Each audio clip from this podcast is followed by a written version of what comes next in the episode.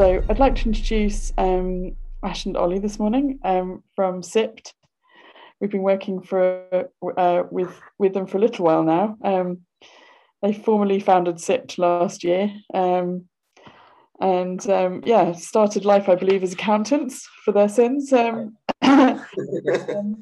and uh, yeah, they they've taken an amazing path actually. So they did begin with the intention of creating an entirely different drink, and I'm going to ask them a little bit to just talk about how things started. But um, and actually um, went further than um, lots of people do when they started their new product development. They developed their new products, and then they actually set up their own production facility, which is not for the faint-hearted, actually, but an amazing opportunity as well. As as most things in life that are you know slightly more difficult you also get presented with more opportunities. So i'd like to present them both both and um, welcome.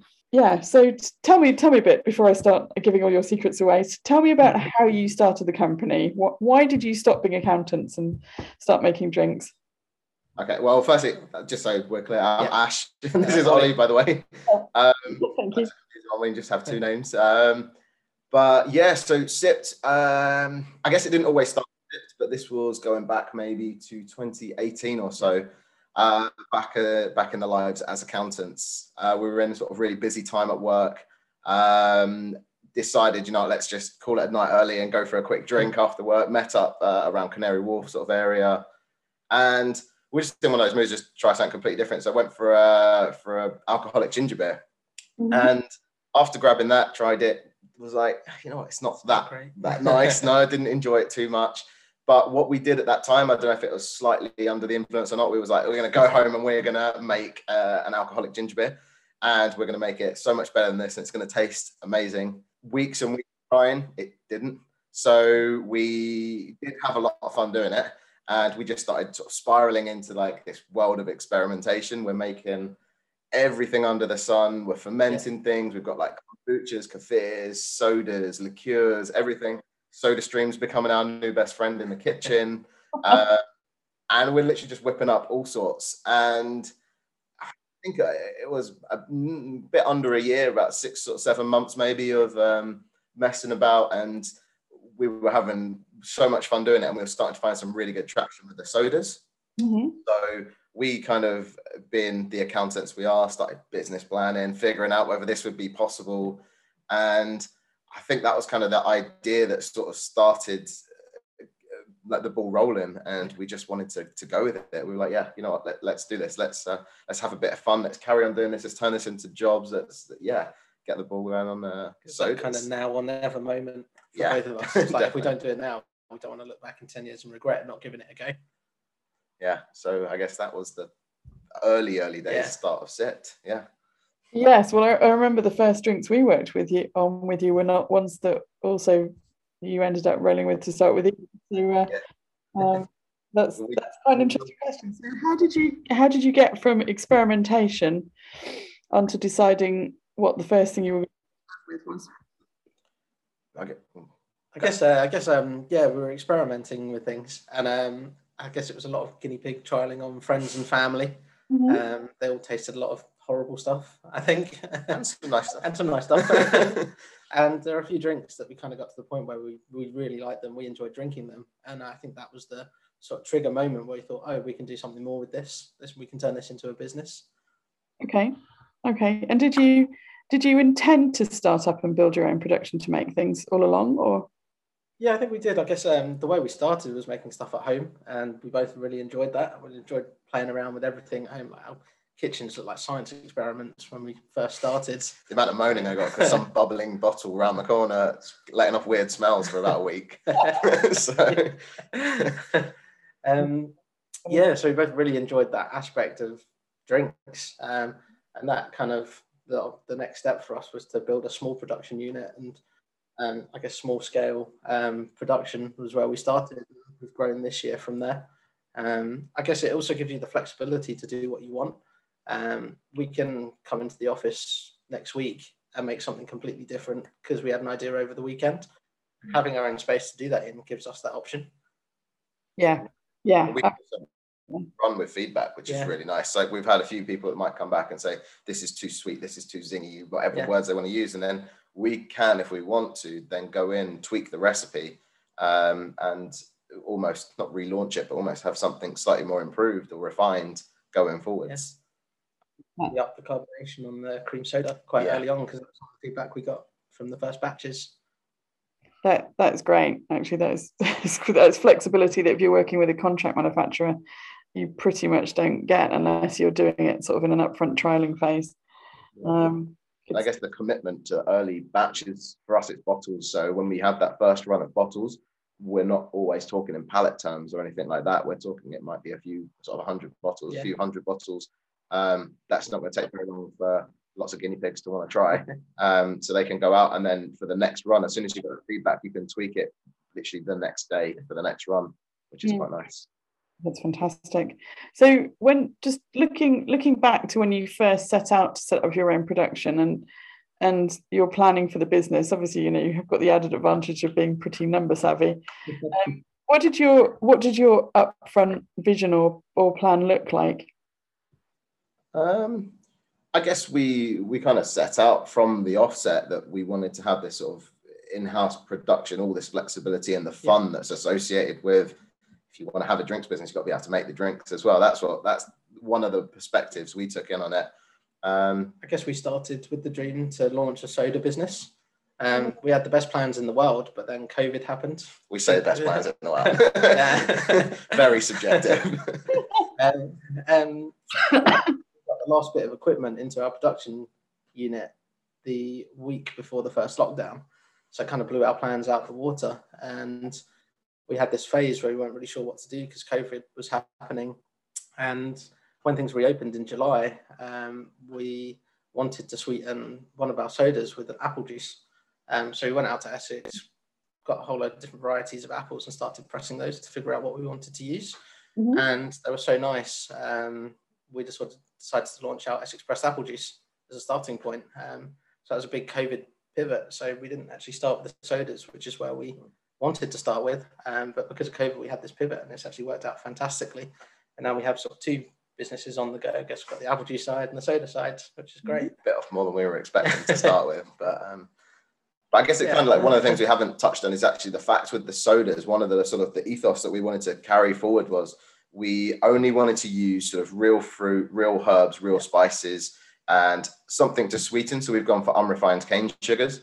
Um, okay. That is literally all that's in our ingredients list. And it presents its own challenges, but it also has a lot of benefits that come alongside it. Um, and it was following that exact ethos that led us to trying to sweeten this soda with apple juice and open those doors. At the time, the kit we bought was to, to make the apple juice as an ingredient for a soda. So very, very small amount was needed. Um, as we pivoted, we realized that we needed more than just an ingredient's worth of this apple juice. So we were pressing on very small kit for a lot of hours last year yeah. to try and make some stock. Um, hence the changes this year. yeah. yeah, some changes this year. I always find it very impressive when people can pivot actually, because it's very easy to go into a, a new business or a new product with a very fixed mindset um, and not notice the clues along the way that perhaps they maybe should be doing it slightly differently or you know have you considered doing this um, I guess the complexities of some of the soda kit was what yeah. presented some challenges for people coming into a production space that hadn't worked in a production space yeah. before. Um, so we didn't really understand. I guess even still, we're struggling with pumps. Pumps are a nightmare. Um, yeah, we managed to break pumps quite easily, but um, things like that and getting them into the carbonator, uh, tweaking the carbonation, using counter pressure fillers. It's it's a lot further than something of a still nature. Um, I guess there are still a lot of challenges that come alongside it. Um, but yeah, I guess that was where we kind of had to pivot from, I guess, our knowledge perspective, but also the support local movement was huge yeah. around COVID. And we were already looking to sweeten with apple juices, and we're on the doorstep of some incredible farms in Essex. Um, and we spoke to sort of multiple farmers who all grow different apples, and even the same apple from two farms tastes different. Mm-hmm. Um, and you don't see it as much out there. So it was part of partly a natural pivot, but also a little bit of a conscious pivot at the same time. How did you go about it is it's quite a lot of knowledge. A developing a product anyway, and then B setting up a production facility, and then C running it. Um, how did you how did you go about things from a knowledge point of view in terms of, sort of getting help or setting up or equipment and so on? Because there's a huge amount, huge amount of reading and research. I spent hours in front of the computer We're reading up about food safety. and Massive nerds, Yeah. basically. so it will be loads of reading. a lot of reading, a lot of research, and I guess alongside that, talking to people. Um, we have some really good friends in the industry now. I've met, not sodas because there's not a lot of soda companies out there that make their own. Mm-hmm. Um, I guess breweries. We know a lot of breweries, and talking to them about what they do and what other food businesses do um, was hugely helpful when we were starting out. yeah, handcrafted is something that's got bigger and bigger and more popular. And I guess you're seeing it like most in the craft beer industry. So there isn't many other industries where you've got a rise of all these micro breweries or very, very small scale things. So you're able to speak to people who are in not exactly the same boat, but they're in a similar production space and using similar equipment and things like that. And where I guess our products kind of go hand in hand if you're at a tap room or something like that um, it was really nice to kind of open the doors and have those conversations with brewers and other business owners. And there's a lot of support and networking, which has been like probably one of the most fun elements of the business as well. Yeah, I guess soda's a weird one because it's not like you can buy something off the shelf that makes fizzy drinks. It's piecing together a lot of different things. I guess it's a bit of brewing, a bit of juice processing. Um, so yeah, it's Filtration yeah, filtration. It's lots of different things put together um, to make like a soda line. Yeah, that's absolutely true. I mean, you you can go out and buy lots of lots of new, very expensive kit, but it's your trying to set up as a new business is is pretty tricky unless you've got loads and loads of investment um, in order to. So uh, you guys went about it in the smart way. Um, just just on that, how did you how did you fund setting up your new production facility? Um, I guess we've been working for seven, eight years or so. Um, I guess being the accountants as well, you're always saving somewhere for a rainy day or for a specific reason. So we had some savings at first. And then once this sort of moment of deciding that this is what we wanted to be doing, we had an even more sort of drive to put some money aside to try and do it. Um, so to get us going, we were like privately funded just by ourselves. We tried to cut costs at every single sort of step of the way. We Um, started on tiny kit as well, yeah. like really small kit just to get going. Yeah, and I guess recently as well, good and bad as well. We managed to help. We got a little bit of help from the sort of COVID uh, grants as well because we were a business underway, and I guess part of our recent scale up has been off the back of a bounce back loan. So um, I guess there's a little bit of loan financing and Yeah. then the private to sort of get us going. That's that's interesting to understand. And um, just in terms of sourcing kit, I mean, obviously you've taken lots of advice as well. But if if someone on this webinar or someone listening later was interested in setting up their own production, do you have any advice on sourcing kit? You know, uh, whether it's secondhand or scale or how to scale it. I guess our challenge was not having the experience in the first instance to know enough about secondhand kit. Um, and I guess it kind of translates to a lot of things. You don't know how it's been treated in the past and etc. Um, and that became part of our naivety at that point to not know whether we should be buying secondhand or any of that and making those cost savings straight up front. Um, it would have helped with a little bit of the experience or having like a, a conversation with someone exactly in the, in the industry. But like we saying, there's not a huge amount. Um, so we did a bit of research. We looked at what we were doing at home and what we could do on a bigger scale, and where we wanted almost this very small scale productions to get us started. Um, it gives us a couple of things for the future. It gives us a starting point for the business, but also pilot kit for as we grow. So if we wanted to, before we commit to sort of a thousand liters of something, we can do a small batch on our smaller kit anyway. Um, I think the industry is quite open as well. So talking to people, um, sort of figuring out what you want to do, finding someone that does something similar-ish, and talking to them um, always helps. That's definitely what we've done. Um, people are quite open and, and helpful, I'd say. Instagram is actually really good as Yeah. well. Um, like however much it could be knocked, just seeing what other people in the space are doing. Um, equipment is one of those really cool things that people love seeing happening. Like you can get Yeah. transfixed watching a bottling line. Um, but just those little pointers in a direction to sort of see, oh, there is this machine that does carbonating, or there's this style of machine that does filling, whether it be like linear, rotary, or anything along those lines. The one that doesn't help with is pumps. Like you can look at a pump and not have a clue what's going on. but, one day. Yeah. yeah. well, I was going to say you're going to be advising people as pump experts at some point. In time. I don't think so. It's going a very, very long way. so, um, we've we've mentioned that you have sort of two sides to your business now. You've got the the soda side and the apple side. How did you? How have you approached new product development in terms of? I, and also, I know that you're using natural ingredients and real flavors. And how would how would have you approached development in terms of the products you've got now? Um, I guess like part of the challenge with using sort of those ingredients is they're so variable. Mm-hmm. Um, no two fruits are identical. Um, and it's kind of having the respect for that and understanding as to what we can do to make life a little bit easier at times where filtration needs to be done, for example. Mm-hmm. Um, and when it comes to making new drinks, it's also having that understanding that there are some limits to where we can be going at the moment. Mm-hmm. Um, like we said, we couldn't fork out on tons and tons of kit to kind of see any fruit under yeah. the sun coming into our production space. Yeah. So we're definitely working off of the back of we have apple processing equipment, which works for all styles of pome fruit and also some soft fruits can be used in it. Mm-hmm. Um, we've got something for citrus, which is how we came about for our uh, twisted limeade.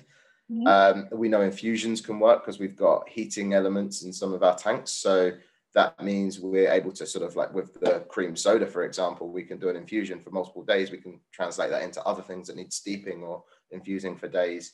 Um, and filtration is the hardest point to all of that because we've got to realize how, how we're taking certain things out. And with the variability in natural ingredients, something like vanilla, I we still can't find online the exact size as to what people expect vanilla seeds to be as a size and to how to filter them out. So it becomes a bit of trial and error. And at the moment where we didn't have the flexibility with the equipment, we've kind of had to go a little bit too far. And well, I say too far, we don't actually know exactly how far, but to filter them entirely out, I don't think it's as appealing. And also maybe from a food safety perspective, having little black pods um, floating around in your drink might not always be the best option. Um, no. I don't think our carbonator would like that either. so I have to admit, I've been a product developer for so long now. I remember when um, ice cream first got the little vanilla seeds into it. Prior to that, I mean, I'm talking quite a long. Um, you, you just had ice cream without the little seeds, and then it got introduced by way of making a higher quality product. But the immediate reaction from the consumer was, "Oh, there's all these little black bits in my in my ice cream." Are these sweepings? What's going on? I'm like, no, they're highly expensive vanilla seeds. So yeah, it's interesting the reactions you get from people, particularly if they're not expecting it. And in a drink, generally, it's you know, we don't expect to see too much solid matter.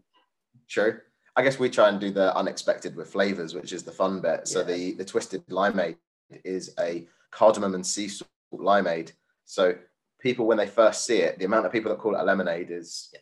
fair enough. Yeah, that's understandable. It looks like a lemon. I get that on the front, but um, they'll dive straight in and be like, "Oh, that doesn't taste normal. Yeah. And we've got on the front twisted limeade. So they mm. have to then turn the bottle around and see, and then they're automatically reading our ingredients list, and we can have that conversation if yeah. we're face to face with the consumers. Yeah. Um, it's like a spiced, adult, bittery sort of style mocktail as opposed to just a fizzy drink, a soda. Yeah, I guess we're trying to take sodas away from that boring traditional. I guess you got Coke and Fanta and things like that. We want there to be options out there for other people that want to try something new. Hmm. Yeah, yeah, your flavors are amazing. Your your cream soda actually is just coming at it from a natural point of view is fantastic. Thank you very much. um, let's let's let's talk about things with the shoe on the other foot now in terms of how you've approached selling your product and marketing your product. What's been your approach there? I guess selling was a bit of a challenge because we started during COVID, so everywhere closed down um, pretty much when we started. Um, Start a business to sell to the hospitality industry yeah. and goodbye hospitality industry. because uh, in July we started, I guess we did a lot of promotion on sort of Facebook groups, like local Facebook groups and things like that, and promoted the, I guess all about apples. That's what we started with the juice. Um, they're all local apples, um, so we got a huge amount of support from the local community around where we are. And from there, we went to coffee shops and delis because they were the places that were open um, when things were mm-hmm. allowed to open up first and we've got some really good relationships, I say, with the stockists that we, we still have now. And then as things started to open up, we moved towards restaurants, bars, we're in a few breweries, and I guess trial and error. Um, neither of us had sort of experience selling food or drink to the industry before. Mm-hmm. Um, and it took a bit of trial and error to figure out where our drinks worked and where they didn't work, um, what the best way to approach people was. Mm. Um, so it's been sort of adaptive over time. It's been mm-hmm. a steep learning curve because it's also thinking a little bit outside the box as to how you can get a different route to market when there are so many challenges to standard routes to market.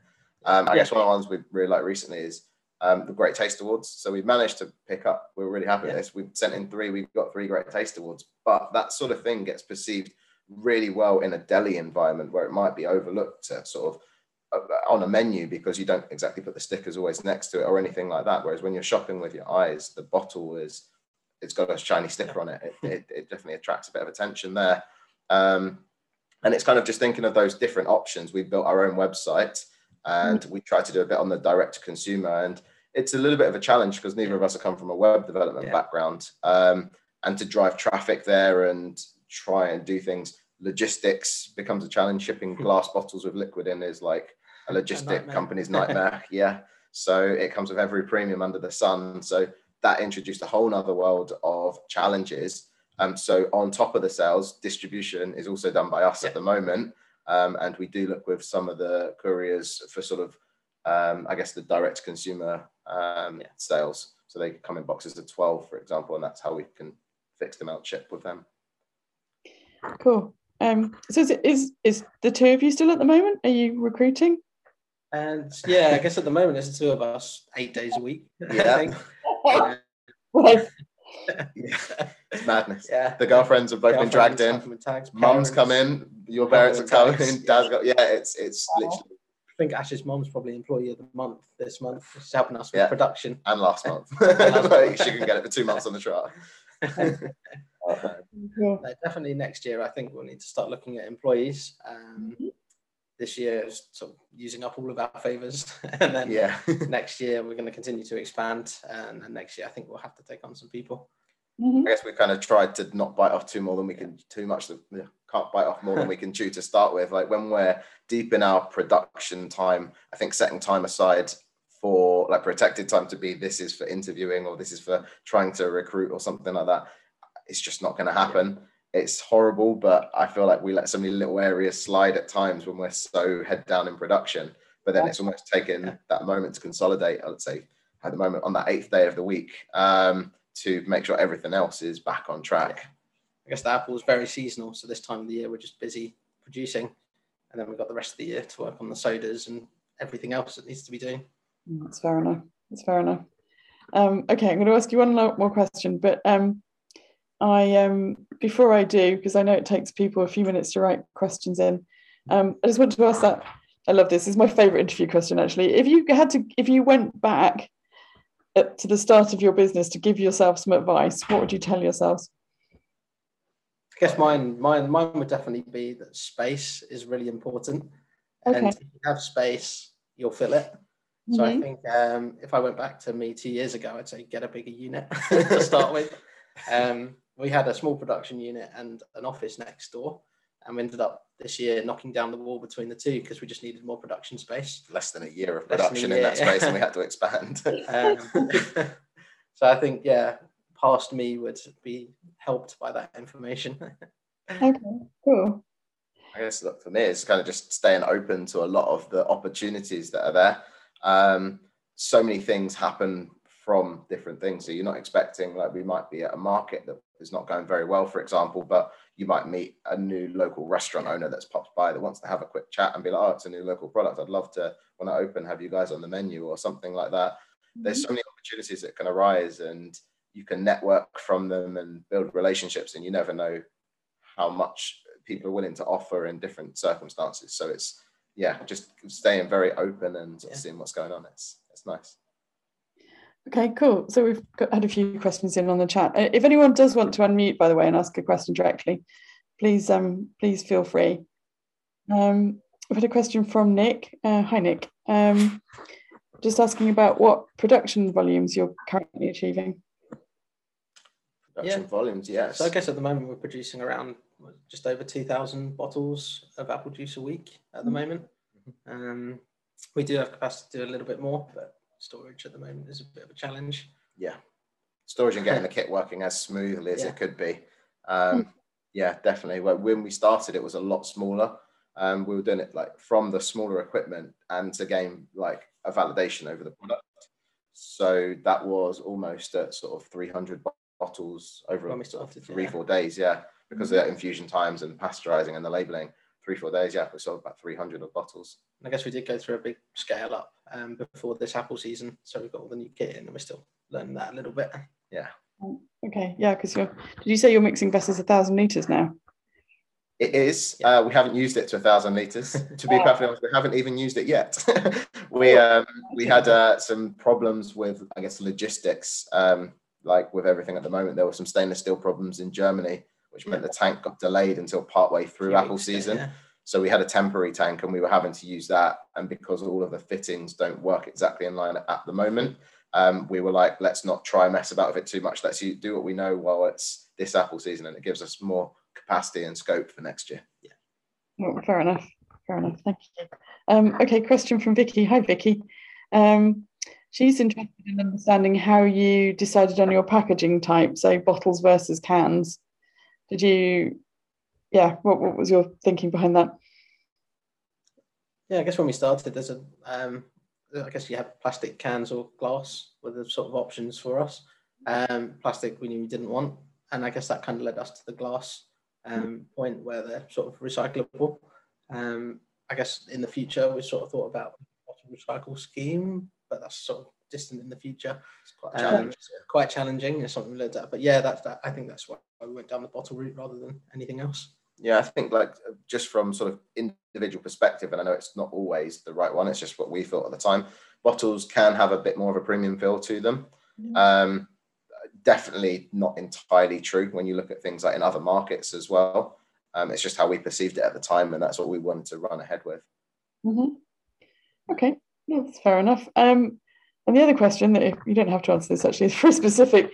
Did you buy or rent your premises? What was what were your thoughts on that one? If we could afford it to have bought, we might have bought, but Yeah, we rent it. Yeah, We rent it. I thought probably what that's what you would have done. Um, okay. Oh, another a, a question from another ex-accountant, um, Matthew. Hi, Ma- hi, Matthew. Um, oh, he was asking about the amount for initial investment for mixing and bottling carbonated drinks. Um, I guess it varies massively. Um, you can go higher end, you can go lower end, you can go semi-automated, Yeah. fully manual. Um, it, it kind of depends on the capacity as well, because even the manual kit, that you can have it up to a capacity, and it's almost how fast you're able to move is one thing for 10, 15 minutes. But if it's a seven-hour bottling day, you can't be doing exactly the same level of uh, production at know, 6 p.m. at night as you can at 10 in the morning after the cleans. But um, it, it's so variable. Um, I, d- I don't think there would be a fast and hard way to even Yeah. suggest anything on number wise. No, I kind of agree with that. It's sort of it's working out from the bottom up a little bit um, in terms of how big you want to. You could start with a hundred pound SodaStream, or you could dive into two, three million pound bottling line, and anywhere in between. um, yeah, guess we started on the SodaStream and that's how Yeah. we got going for formulation. No, that's fair enough. That's fair enough. Um, uh, okay, probably one last question actually before we overrun um, from Majed. Sorry if I'm mispronouncing your name. Um, just asking about the proportion of your volumes that you're selling direct to consumer.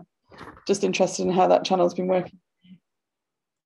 Um, I guess direct to consumer hasn't been a huge part of our um, sort of business. A lot of ours is sort of business to business as we get a bit more breadth of exposure.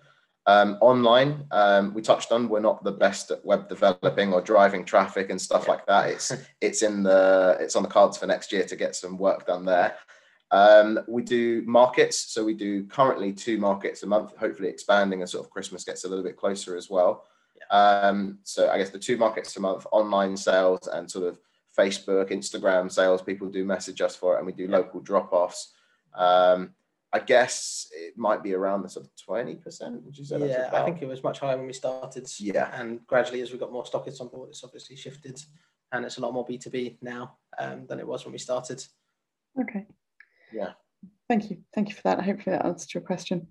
Um, okay, unfortunately, we're going to have to stop there. I would love to carry on chatting. Um, but um, so I'd just like to say massive thanks ever so much for joining today. Really appreciate it and appreciate your candid answers as well. I think it's, uh, yeah, as I said, setting up production is not for the faint hearted, but obviously offers a lot of benefits as well and opportunities. And uh, being open to those is, is a fantastic thing. Thank you all. And thank you, Ollie and Ash. Thank you very much. Thank you. Bye bye. Bye. Bye bye. If you've got a question about your product development, you can always contact us via the website www.froghop.co.uk. You can book a free of charge introductory call at www.froghop.co.uk forward slash meet. You'll find a wealth of free resources for starting, developing, and scaling your food or drink product and business at www.froghop.co.uk forward slash resources.